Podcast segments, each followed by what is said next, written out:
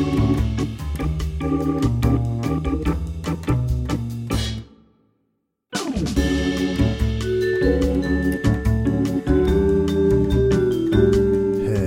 and welcome to Upstream with Jim and John, father and son conversations about discipleship and culture in the Pacific Northwest. I'm John. And I'm Jim. And welcome to episode 117. And today we're having part two of episode 98. That's how far ahead It- we it- plan. Yeah, we we yeah we uh, we took playing- our we took our time. We're playing three dimensional Uh, chess while you're playing. Yeah, and for those of you who are devoted listeners and go, oh, I know what episode 98 was. Uh, that was our guest, Jonathan Corcoran, who talked about the kind of bumbling your way toward God. And so today we're specifically going to answer this question, John. We're going to have Jonathan answer this question. Mm. Right, I forgot the issue of the two Johns. I forgot about that. Yes, we're going to have Jonathan Corcoran answer this question. Why would any Jesus loving, Pentecostal, charismatic Christian who who wants to love Jesus even more and wants to be a vibrant part of his church, why would he ever become a Catholic? I'm dying to know. I am too. So that's where we're going today, and we're going to explore. Uh, we're going to pick up his journey actually at one particular point where he left off in episode ninety-eight.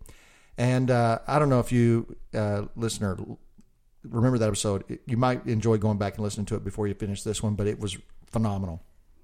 And so we're going to talk about how did he become a Catholic and why? Because, well, I'll I'll dive into this when we start because I, Sure. I've got a very uh, pointed um, bias that I need to confess before we go into the Yeah, I'm sure everyone's scratching their head as to what that could be. But before that, John, it is story time, and you are up. It's my turn for uh, story times. This is a brief one. Uh, this is back my uh, sophomore year of college, my first year at Northwest because I did freshman year at uh, at SPSCC, and uh, me and Lindsay had just started hanging out. We weren't dating yet. We were just talking a lot, and we both, you know, we both knew we were going to date, but it was, we're we're slow movers in, in most areas of life, but this one included. I would agree with that. Yeah.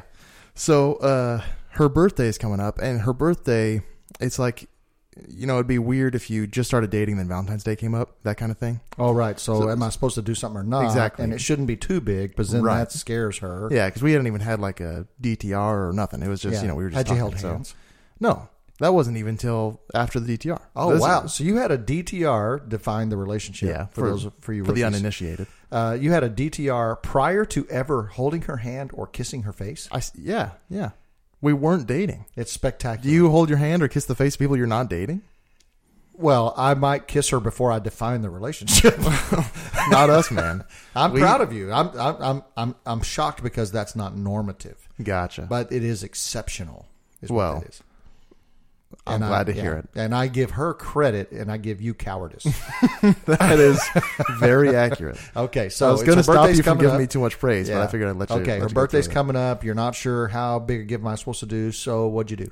So uh, the day of, I knew she liked cheesecake. I got her one of those little self-serve cheesecakes, and that thing, I'm that's I'm actually proud of that. That was nice, and I got some Yeah. flowers as a gift. About a month before, a good friend of mine, uh, uh, Fedor. I've talked about Dennis before. I went to Dennis's wedding. They're Ukrainian, uh, twin brothers. Fedor's his brother, and he just out of the whim, uh, out of the blue, on a whim, out of you know whatever. Anyway, Yeah. he brought me a Millennium Falcon keychain. Oh, Uh, episode seven to come out the following summer, I think, the following Christmas, maybe. And we both like Star Wars, and he just got me a keychain. Millennium Falcon. A little weird, but I was flattered. You mean because of dude to dude? yeah, just and yeah, yeah, but and I they're Romanian, so you never know exactly where he's coming. Ukrainian, from. Ukrainian. but yeah, it might have been more normal there. And I was still stoked. I was like, well, that's great because I because I love Fedor. don't kiss was me. a- we haven't had a DTR, but I'll take the keychain. right. Don't yeah. Let's keep these hugs nice and short. uh, but anyway, this thing is nice. It's like heavy. It's like like yeah, real, metal. stuff. Yeah. I love this thing. I still have it. Uh, and so I'm like, I know Lindsay loves Star Wars. I'll get her one of these. Yeah. 2.0. Yeah, exactly. We'll have matching. This won't be weird. We'll have matching keychains. Well, the thing is, I don't really use keychains, so I have it on a shelf. I, I don't walk around with it, so I didn't think it'd be that weird. Right. And I know I figured she would just like it, so I buy the same one off Amazon as he did, and it shows up, and it's light and it's plastic or like some kind of like off metal. Like it's it's not as it's visually as nice. If you look at them side to side, you might go, well, it's probably the same. But if you hold them, you can totally tell. Like Substantial difference. one, they, they cheaped out a little bit, and so I had this dilemma. Just started talking to this girl. We're not even dating. I have a cherished item from a friend. Yeah, truly, she's not worthy of that yet. Well, no, I'm saying that if I were to give her the cherished item that Yes. that dear Fedor gave me, That speaks highly to her and really negatively to Fedor. it wasn't about that. It was if what if it doesn't work out, and then then I've lost it. and then. I've lost the cherished memoir from my friend. oh, not memoir. I So don't know this what you was call it. entirely selfish. No, well, yes, it was. It really was. And so I had this dilemma, and eventually I had to realize this is the one from Fedor. I'm going to hold on to this one. Yeah. I made I made the selfish call. Well, I, I'm not sure it was inappropriate. I don't know either. Yeah, it was it was a uh, what's the term? Um, I don't know a, a risk. Yes. And I decided to not take the risk. Yep. And here I am with Lindsay five years later. And does she know? Oh yeah, yeah. I think I told her even. And what does she think about the call in. you made? I don't know if she expressed any opinions on it, which hmm. could be bad. I guess. Could I hadn't thought about it till Yeah. just now. But she carries that one on her keychain everywhere she goes. Even though it's cheap and could break. Yeah, because I guess it means a lot to her. I'm surprised she hasn't said, "Hey, why don't we swap these out?" Because I'm actually carrying it. It, you know, actually, I haven't uh, I haven't felt mine in a long time. Maybe she did, and I, haven't- I don't even know. I think for her next birthday, does she listen to these? Uh, she's a little behind, so she might not get to it by the time her next birthday comes I around. think for her next birthday, you should swap out the keychains as part as part of her gift. yeah, and then wait to see how long she notices, and and the next No, birthday I don't after mean that, swap I'll it say- without telling her. Okay. I mean present her the weighty one. And what do I what do I tell Fedor? You think he's going to care? Maybe he listens to this. well, when he comes to your house, he'll see yours on your shelf and he'll assume it's the one he gave you. Well, that I'll I'll I'll chew on it. But that's my story for today. I made All the. I made the selfish choice, but it's more Okay. funny than anything. All right. Well, let's welcome back our guest. This is Jonathan Corcoran, and Jonathan and I met after I did a message on confession at Evergreen, which uh, I think your dad told you you should listen to. Yep. And um, after you listened to it, you said, "I think this guy's part Catholic." Yeah. I said he's got to be reading stuff. So you reached out to me, and we Yeah. had a conversation. Yeah. And um, I don't know if it was mutual. I didn't buy you a, a, a gift. I didn't hug you tight and long. We didn't have a DTR, but uh, I really connected with you. It's And mutual. I really enjoyed it, and so. Uh, man, the stories you laid on me that day were incredible. I, I was, it was like I sat through a, a movie or something. It was very, very entertaining, thought provoking, awesome. So, I had you in here. So now here's the, here's I got to confess my bias before we dive right in. Yep. I realized, and Jonathan, I'd love to you, Jonathan Ladd, tell me if you feel this way or if, if this makes any sense to you. Sure. I feel like this conversation we're about to have is the kind of conversation a typical white guy might have with a black American. Like I'm going to act like I really know what it's like to be Catholic, Hmm. and I'm going to ask questions that show how ignorant I actually am. And so I just want to admit hmm. up front, I'm going to ask some really que- I'm going to ask questions that because I have some some black friends and and, when, and I tell them, "Hey, forgive me. I'm going to ask questions." Yeah. And and every once in a while they roll their eyes and you see that you know it's kind of dumb that you don't realize how dumb that question is. So that's going to happen today because I'm curious. I'm really curious and ignorant. I've been to a Catholic uh, funeral one time. I told you last time we were together. I Yeah. went to a hermitage. I had a little bit of experience there, but I got I got nothing. And I had uh, three brothers that were good friends of mine in high school that were Catholic, and they couldn't explain it to me. No. and they were not like they weren't Catholic like you. oh no. So, uh, Jonathan, do you do you identify with that kind of bias problem? I don't. I would just call it ignorance. I wouldn't call it bias. It. does- I mean, Okay, the, that's the, probably that's better. the Yeah. pointed question in the beginning. That would be bias. That'd Yeah. be like you have a stance, Yeah. but but you the preface that you just gave was I'm ignorant, so forgive my ignorance. That's There all I would go. call yeah, it. Okay, And thank I you. and I feel the same. yeah, Yeah. yeah. So uh, Tim Keller had uh, has a, a pastor friend who's black, and he told him, you know, the the one thing that gets me about you white people is you don't think you have a culture. Right. And Tim Keller said, uh, "What do you mean?" and he said, "Well, you don't think of the way you see the world as white. You see it as the way it is. Right. So you don't think I'm thinking white. You think I'm thinking right. Yeah. And what strikes me is uh, that's probably true in any culture where you are the majority. You just assume that the majority position is the right one. It never even occurs to you that that's a culture Sure. and has a perspective. So, Well, my assumption was always every culture thinks they're right. So I, I said, I believe my assumptions of the world are right, and I'm counting on everyone else to believe their assumptions of the world are right. Kind of like how we, you know, like a like almost like a, a sports competition. You count on each team to do their best, Yeah. and and then you know. but if you're the itself out. minority in a culture, you know that your perspectives are not widely held. that's true. Yeah. yeah. And so you have an awareness of that. It's like a fish saying to the other fish, "Man, the water's really nice today," and the right. other fish says, "What's what's water?" water? Yeah. Yeah. Um, okay, so um, Yeah. I want to pick up the story Yep. um, at the table when you read. I, I, I think I remember you were at your Yeah. dinner table, and you read, uh, "At all times and in all ways, God draws Yeah. near to men." Gosh.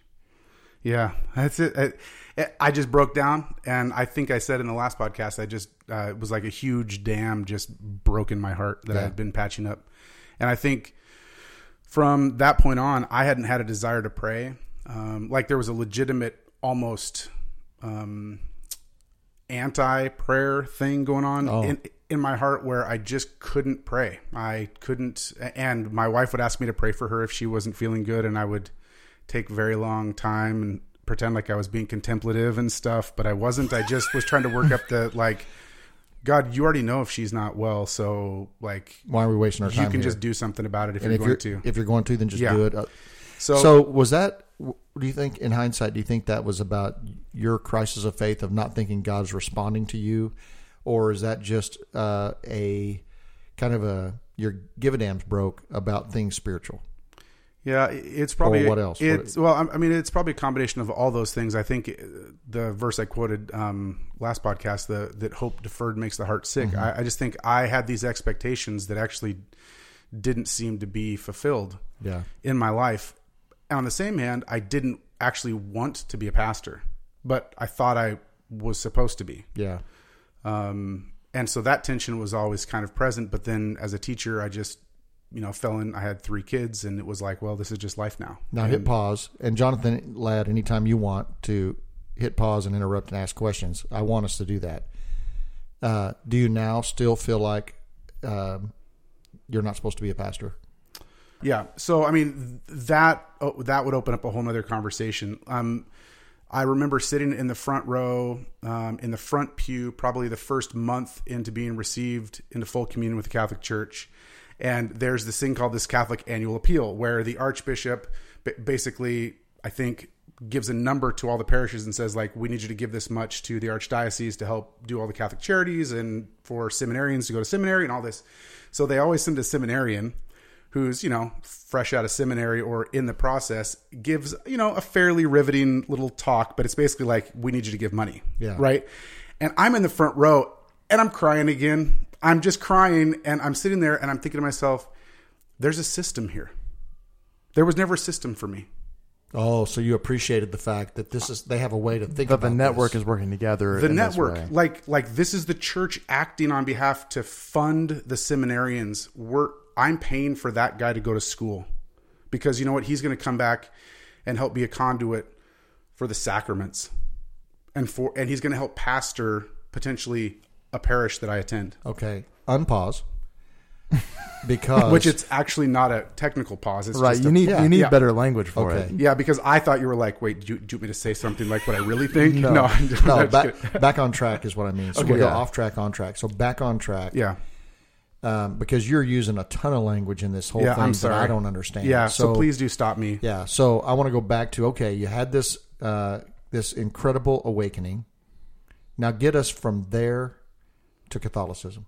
Okay, and I and I want to try to do that sort of quickly. Okay, Um, and then we can dig. yeah, yeah, um, or at least maybe some of the highlights. Um, and it's not going to express the amount of um, time, sort of intense dialogue that my wife and I had because my wife had a lot of questions. Um, specifically around Mary and her role, the saints, confession. Yeah, we'll get to all that because I have a lot of purgatory. Yeah. I mean, she had kind of the classic Protestant questions. My big one was authority. M- The linchpin for the whole thing was authority. Um, so, if if Jesus actually established a church, and if that church is actually the Catholic Church, then it doesn't matter what I think. right. Now, And the Greek That's- Orthodox would say that's them.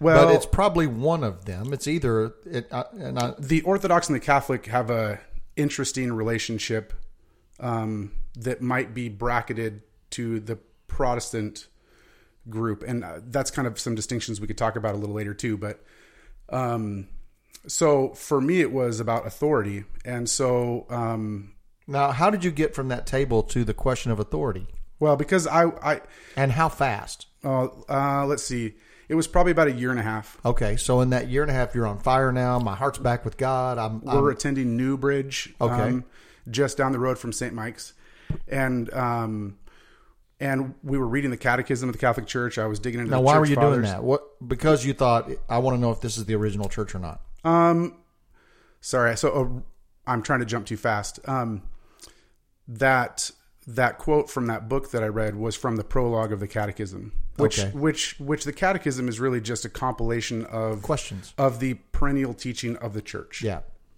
Um, and you had that on hand. Why? I bought it because be, because it was quoted, and I had this desire to pray, and I'm like, I don't really know if I want to bust out my tambourine mm-hmm. again and like go down this emotive road of prayer, but I have this desire to pray, but I don't know how to pray, and so I'm thinking, and so I should probably read what people have said about prayer. So I went back as far as I knew, which was like A.W. Tozer, and I'd read, you know, I reread some of his stuff.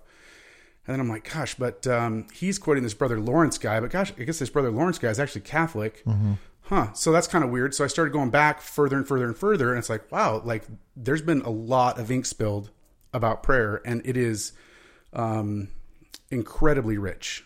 Um, it's something that anyone can profit from because you have people that are writing about the life of the heart with Christ, and um, you you get both the glories of it and the lows of it. Um, and so, which really ultimately they all turn you back to the Psalms uh, through prayer.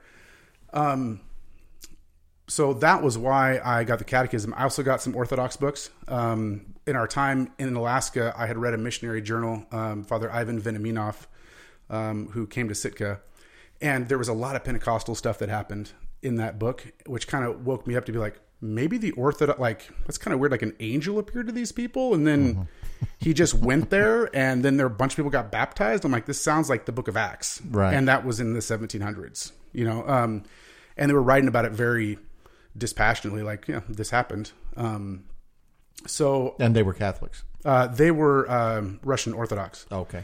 I don't know who could write more dispassionately than a Russian Orthodox in the 1700s. That's like They well they they are kind of sneaky, uh, and I, don't mean that sneaky, but they uh, write very dispassionately, but they're articulating a lot of them um, something really deep about the heart, and it uh, um, it hit me, and so I thought, and I had joked with people. I said, one of these days, if you're going to be a part of a problem in the world, like the church, you should probably be a part of the first one.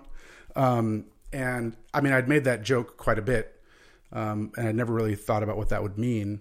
So What does was, the word Catholic mean? Let's help some people Yeah. out because it, you know the the the creed, the, Yeah.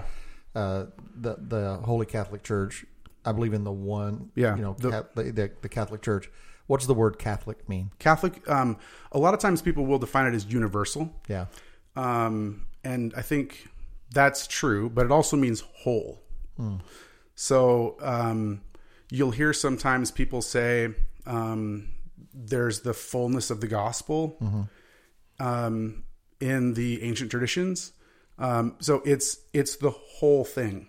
So Catholic Church means so Catholic specifically in this, and it could mean different things in different you know in different usages, but in general it means whole or universal. So it's the gospel is for literally every living person. And so I have a question. When we talk about, uh, it was really important to you about authority and about the first church, and what would stop uh, the church being more uh, ethereal? Like like every church is the church in Yeah. like this in the spiritual title. So so where do you get to? There is the one church. And, Yeah. and and then my question would be attached to that is does that mean the other denominations you would consider not the church or or how does that Sure. work exactly? Um, that's such a great question uh, because this was this was kind of a, wrapped up in this authority um, Right. thing for me. So if okay, so let's just start with um, let's start with this. Uh, let's start with Jesus. So let's start with the incarnation. Okay. So would we say that that was natural and supernatural, or was that just natural, or was that just supernatural? I think. I mean, I think we'd all say like it was. It was both, right? It was Sure. the incarnation was The conception was both supernatural and natural. Yeah, And like- then from then on, it's it's both because Yeah. he's God incarnate. right. He's God and man. Right. um, which boy the first the first seven councils of the church were hammering out like this the scandal of that like what does that mean the greeks couldn't handle it the hebrews couldn't handle it like Sure. what does it mean that god actually became man so um i think it's really i had this understanding of the church as the church is invisible uh, the church the mystical body of christ. And you'll hear catholic writers talk about the mystical body of christ too but they usually mean something a little different by it because it because they don't mean exclusively invisible. So our unity isn't based on just a floating thing that we can't see. So a, a catholic would say and an orthodox would say too that um, no, it's both. It it's both. Um, so there actually is a visible church, and if there's not a visible church, then you kind of don't have the church. Sure. So um, one beautiful thing that we read in the Catechism was that uh, that through our baptism, so at the time when we're Protestants, through our baptism we share partial communion, although imperfect, with the Catholic Church, because even the understanding of baptism wouldn't have even been handed on to, let's say, past Luther, past the Reformation, if it wasn't kept alive and safeguarded through through through the Holy Scriptures, through the Catholic Church. So, um, so I mean, I, I I can hear people being like, okay, yeah, well then that means that we're not a part of the church, or that you know, Living Water, Evergreen, or this like we're not the church, and it's like, well, in a certain sense, yes, but in a certain sense too, there's like broken communion, and um, and that communion is both visible and it's it's visible in the sense that um, that there is the scandal of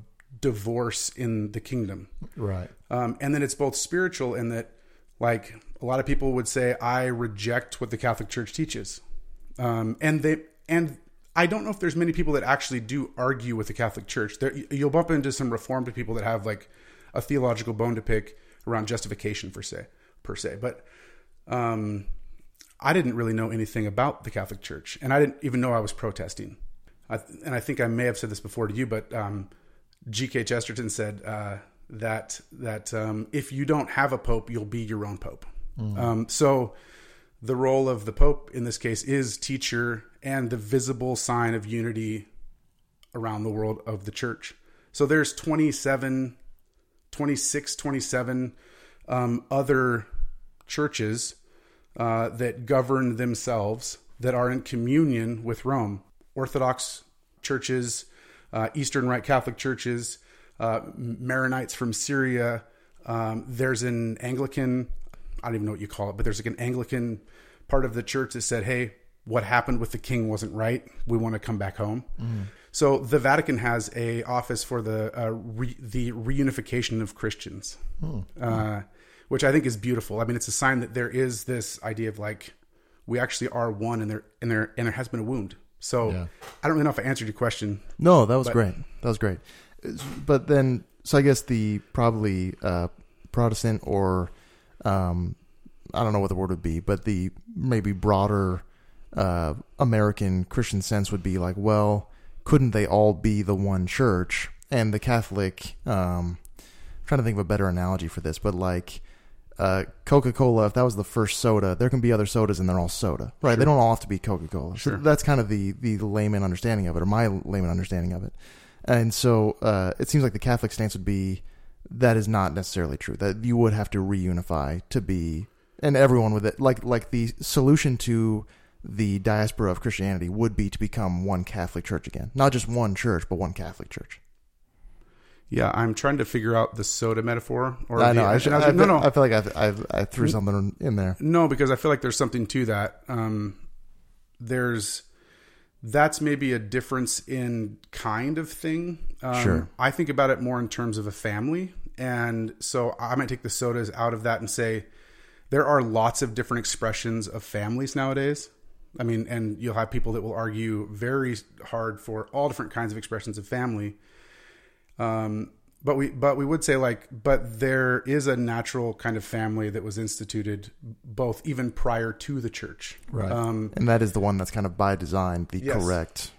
Right. yes and I, I mean i i can hear and an argument that i had against what i'm saying right now is like yeah okay but is this what jesus intended really like the vatican is what jesus intended he's like on this rock i'll build my church peter and boom you got the vatican you got bishops you got scandals you've got you know all this crazy stuff going on and i read something by a guy uh, saint uh, john cardinal henry newman uh, beautiful writer some people think he's the best writer ever in english so Wow. um, yeah, he's just amazing. He converted from Anglicanism, and he was an Oxford man, uh, an Oxford man, Oxford man, whatever.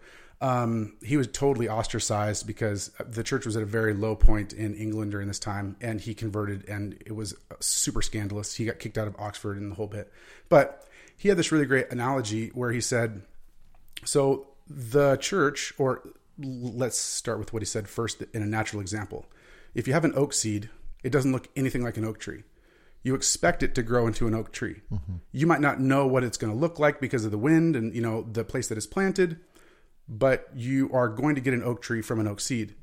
So in the same way, the church has developed over time. Like Saint Peter didn't know any; he couldn't articulate the doctrine of the Trinity Right. he wouldn't have said it's the central mystery of the Christian faith, Right. like the Catechism says. Um, but did he experience that? Absolutely. So is the church what the Lord has intended it to be right now? I'd say, like in a certain sense, yes. Uh, yeah. Has there been a lot of wounding and are there humans involved and are things not um, glorifying God? Sure, but that doesn't that doesn't discount the fact that there has been uh, this growth into what it is today and what it will continue to be. Yeah. Okay. So when you were you had your Protestant brain. Yeah, um, and your Protestant equipping. yeah. Now you're on this journey. Are you having debates in your head? Are you are you hearing yeah but and having uh, Protestant uh, obstacles, or are you so fascinated with where you're going that you're not debating it? You're just going.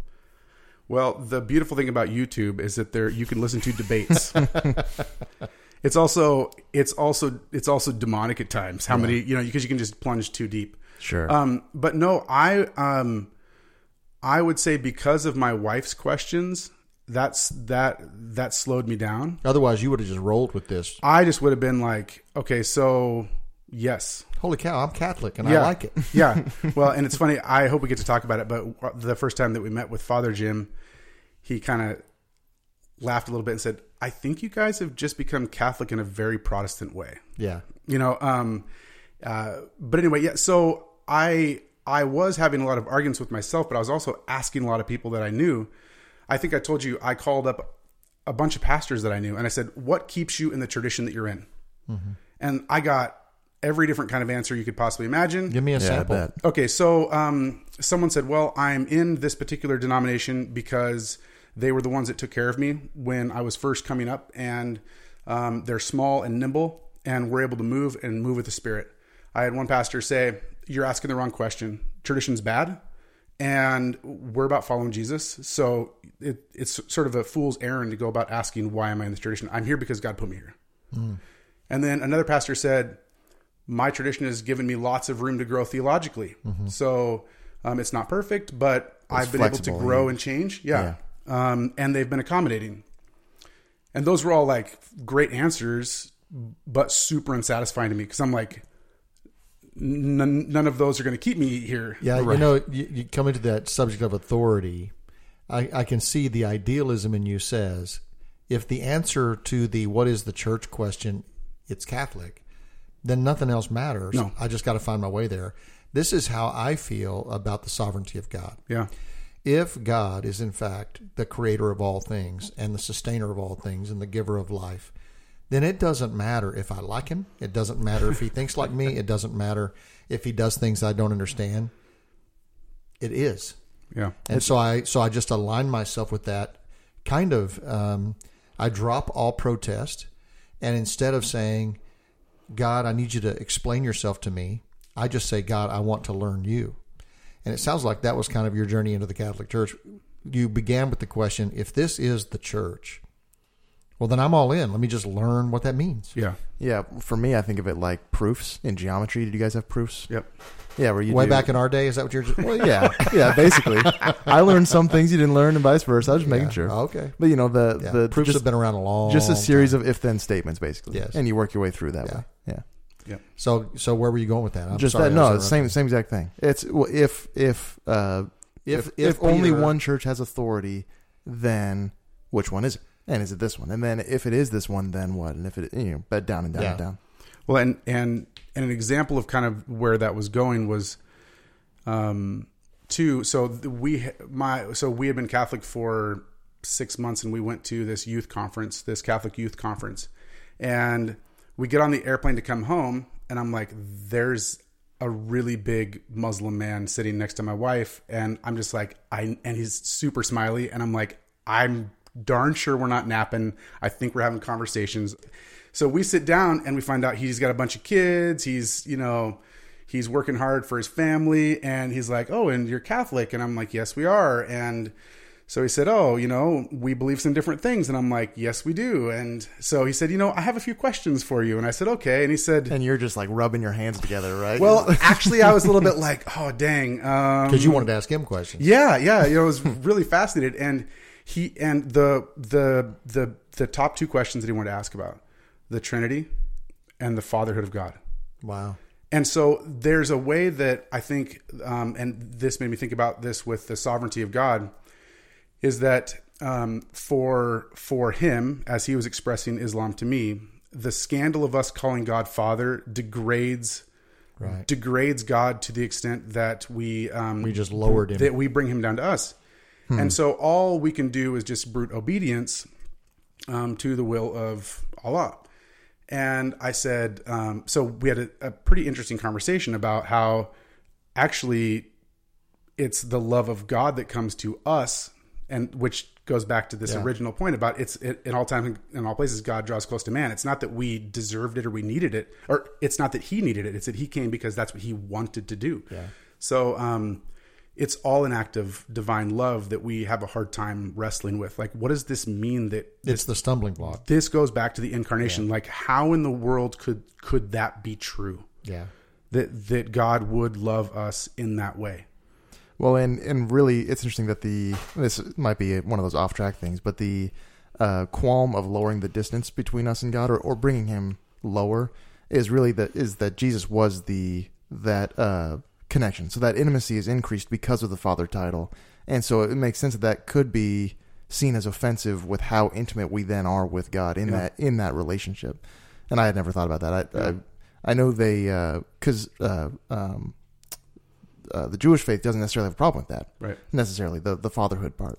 So I that's interesting. Yeah. Well, it's Yeah. interesting because uh, I love the the word cruciform has just been driving my life for a while. That the cross is not just the place where God accomplished His redemptive mission; it is the nature of God. Yes.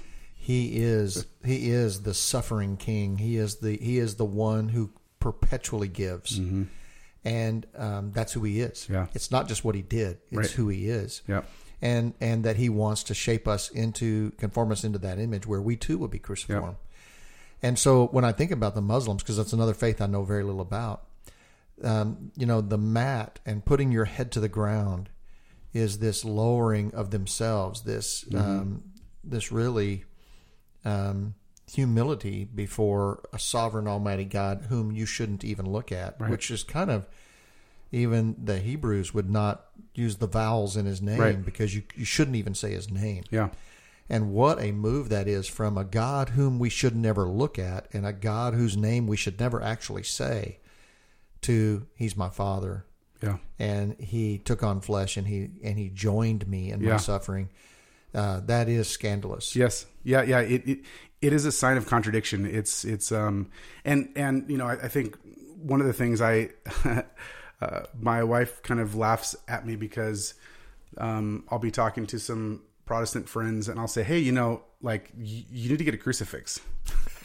and she's like, "Honey, you just can't go around saying that to people." And I'm like, "Yes, I can. Okay, because Now, why does your friend need a crucifix? Why do I need one? Okay, well, I I I honestly think that people need them um, because when you look at a bare cross, mm-hmm. okay, I, I think what it's trying to communicate, or at least to, to me, what it communicates is Jesus is risen from the dead, Right. Hmm. which nothing wrong with that. But there's some beautiful icons of Jesus rising from the dead, so just get that. Like, don't have the blank cross, hmm. Right? Because Um, the cross itself should have Jesus on it. y- yeah, yeah. And if you want to symbolize the resurrection, do the fish or do something else. no, like actually get an icon, like like, like look up icon of the resurrection. Yeah.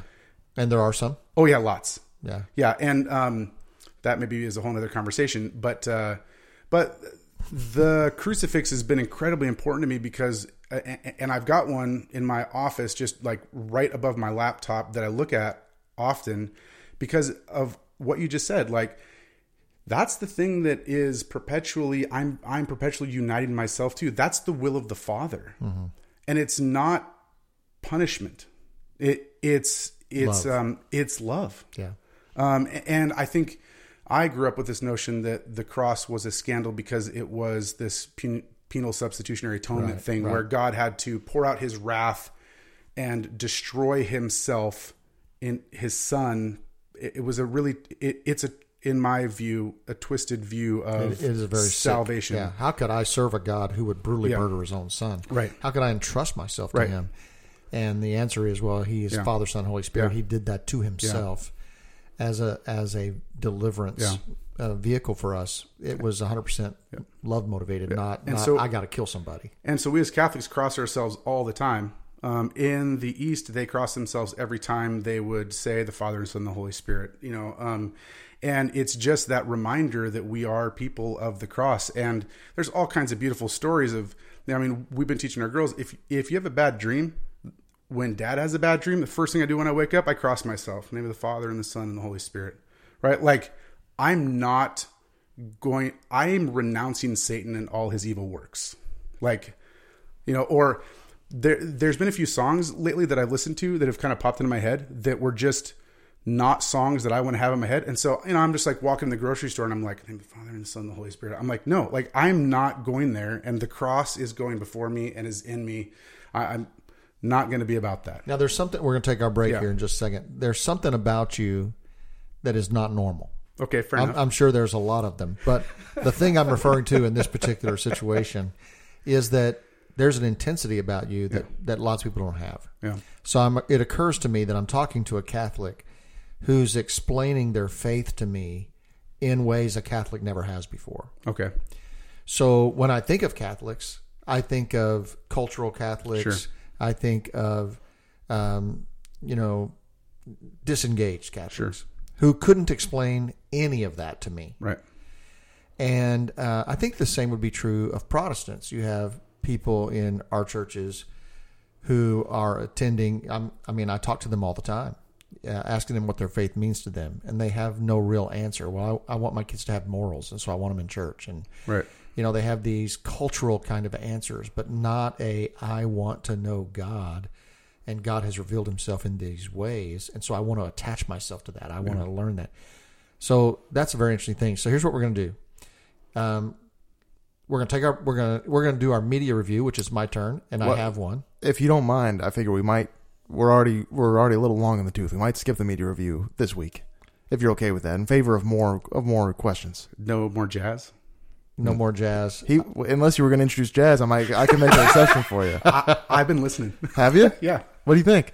I, I tried to listen to the guy that you introduced, and I thought I don't really want to bring it up because I don't want to be the guy that disappoints you. But I just jazz is just it just it's just too much. You're a Catholic. What, I- what do you know? We'll be right back. Upstream is supported by the faithful members of the Upstream team, listeners who give monthly through Patreon. This podcast is just one part of the Jim and John ministry. They also write weekly blogs, have published their first book, and are currently at work on more. Their desire is to produce transformational content as well as offer encouragement and coaching to others. The dream is to see a movement of people who are integrating the work of Jesus into their daily lives and who are joining him on his mission to redeem and restore all things. Check out their website at jimandjohn.com, where you can learn more about the father son duo and gain access to all they have to offer. If you would like to join the Upstream team, consider partnering with Jim and John on patreon.com slash Jim and John. A link is also available on the homepage of their website. And remember, there's no H in John. Now let's join Jim and John for the home stretch of today's conversation. Welcome back. All right, so uh, here's the thing. Um, I understand now how you became a Catholic. You're like uh, you're having this awakening, deep uh, connection to God, which you discover. I think the Catholic Church is the church. This Yeah. is how it all began. This Yeah. is what this is. This is born with Peter's confession, and this is the outplay of that. That's the universal. That's the that's the church. Is what Yeah. God meant. And so then for you, it's like, well, forget my objections. I don't have any objections. I just want to learn what is that and how do I become a part. Yep.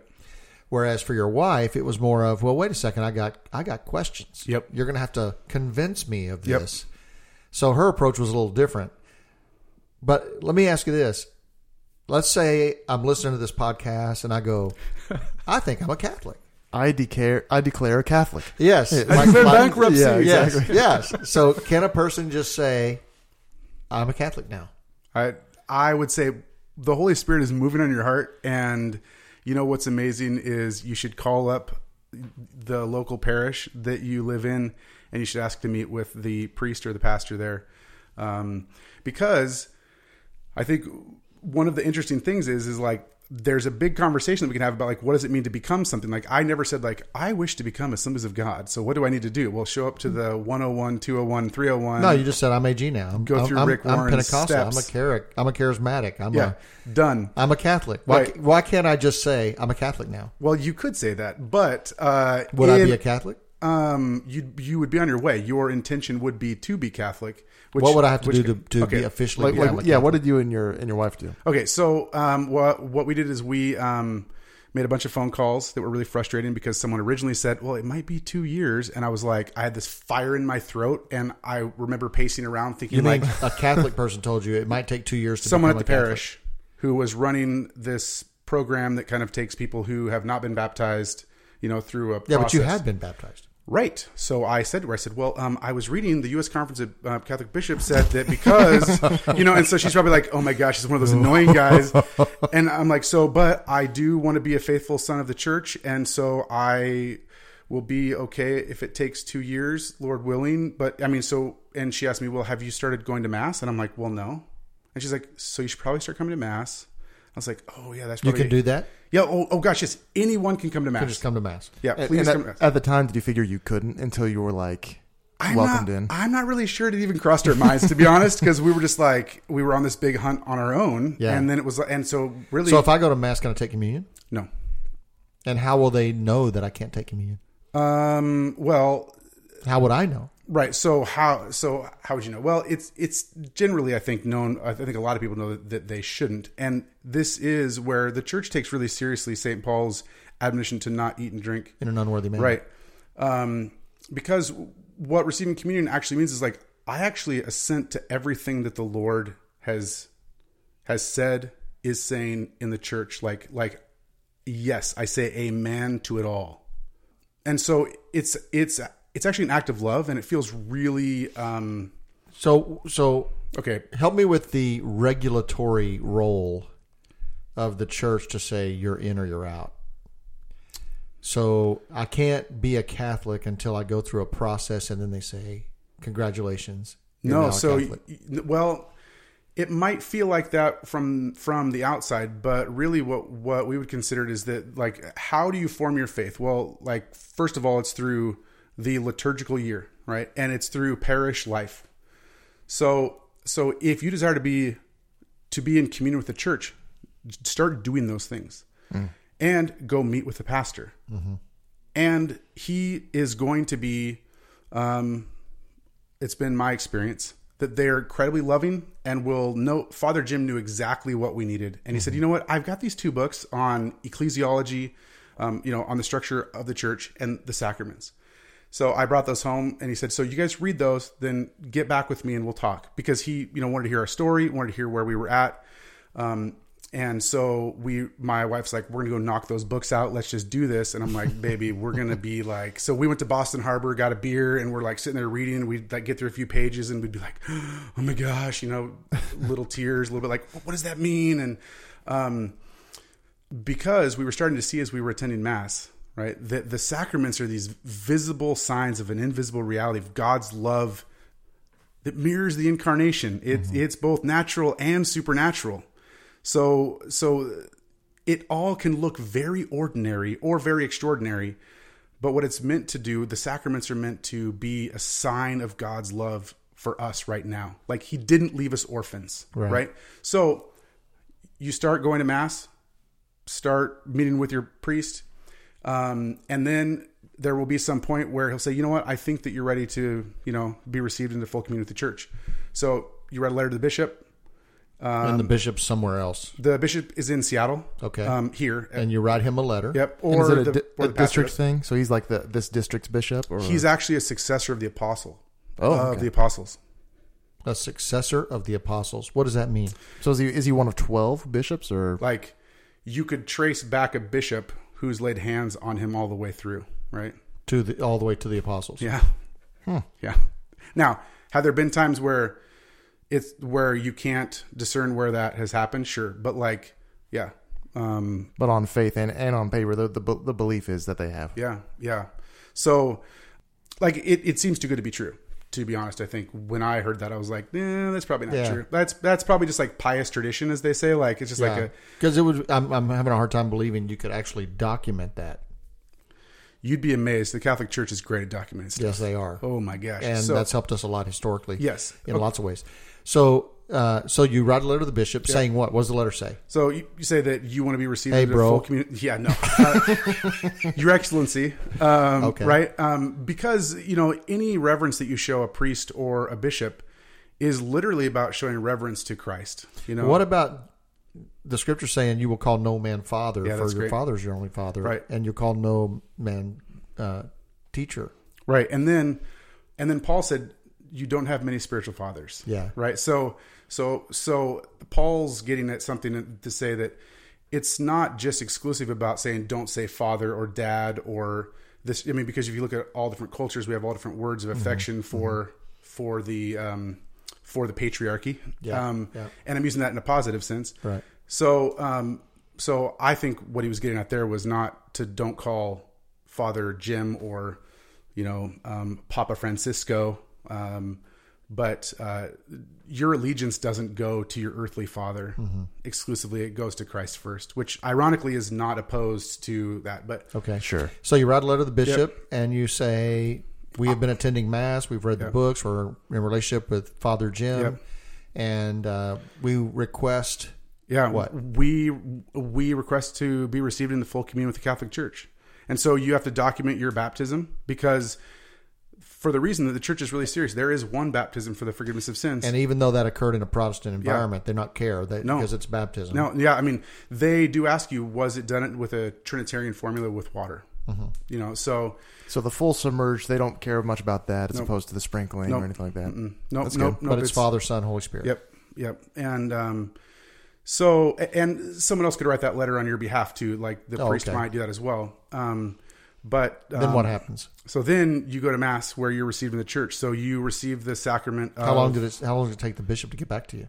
Well, the bishop never. Well, someone else wrote the letter for for us on our from, on our behalf. She was a canon lawyer, and um, I'm so grateful for her because our whole family was received. So Eva, who was five, wasn't baptized, confirmed, or received first Eucharist. My my two older daughters at the time uh, had been baptized, and my wife and I had been baptized. So she wrote a letter to the bishop saying, like, can the whole family come in? This seems like the book of Acts. Let's just do it, you know? And the bishop was like, yes, let's do it. That sounds awesome. Um, so uh, we went to mass, and uh, there, us and a few other people were there who were being received in, in the church. You stand up at one part during the liturgy. You uh, you you reconfirm your your baptismal promises, and so you reject Satan and all of his evil works, um, and you affirm the creed. I believe in the creed, um, and you say the creed, and then the people that are being received in the church. And the creed would be the Apostles' Creed. um, this it's the it's the Nicene Creed. Okay. Let's see. Right after that, right after that, you are confirmed, I believe. So the oil, um, you're you're sealed. You're sealed with the Holy Spirit. Um, and then after that, uh, you receive your first your fir- your first Holy Communion. And for us, it seems like we um, we were longing so much to receive the Lord in the Blessed Sacrament. Um, and while the emotion of it all has has waned, I, I- waned is the wrong word, but changed in different intensities at different times. Yeah. The reality of God not leaving us orphans and coming to us is um, uh, just absolutely profound. Like it's it's a it's a gift that seems impossible. Yeah. Um, Okay. So I have one last question for you. okay. um, I'm listening to the episode, and uh, we kind of did this in episode 98. Here we are at chapter 15 of your story. I'm on chapter five. Right. I have I have some questions about the true nature of God. I'm not finding, I'm not connecting uh, either with my faith family or with my own sense of connection to God. Yeah. I really want to know God Yeah. and I want to know Jesus, my Savior, and I want to connect to the Holy Spirit. Give me some advice. Yeah, I I've noticed that a lot of people right now, Catholics and Protestants, um, have been this whole COVID thing has caused a lot of people to disconnect, and they don't know why. Yeah. And and they can't quite put their finger on it. And I think in one of your episodes, you guys talked about discipleship, and there was something about. Um, you guys were right there about virtue that there was something about the habit that you get out of the habit of doing something and so I think some of it is you have to recognize that a lot of the things that we do are habitual and that's not bad. Mm-hmm. Like going to church every Sunday, if it was a habit, that's not bad in and of itself. It's bad if you do it mindlessly, sure, but like at least you're doing it. Yeah. Like it's the first step to, you know, The discipline of it. yes, is- yeah. yes. So I, I mean, I I guess what I would say is like, don't take that lightly. That thing in you that is disconnected or withdrawing from people. Like like like, don't just put that on the shelf and call that. Well, I'm just in a new season in life. Say no, no. Actually, let's not call that a season. Like let's let's hold that disconnection in front of myself a little bit and pray with it. And if you can't pray with it, actually say, Lord, I want to pray about this, but I don't know what to say. Or I don't know why I'm feeling disconnected, or I don't know why I'm feeling angry, or, you know, um, because there's just a lot of people that are really disconnected, and there's a lot of confusion about people are asking really big questions right now. What what really matters? Why why does it even matter that I go? Or Right.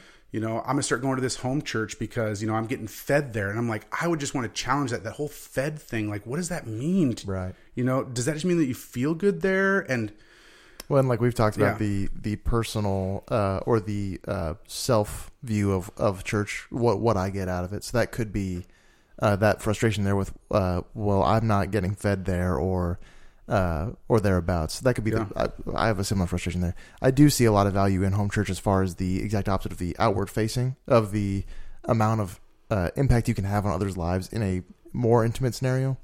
Um, but obviously, I love the the Yeah. larger congregation.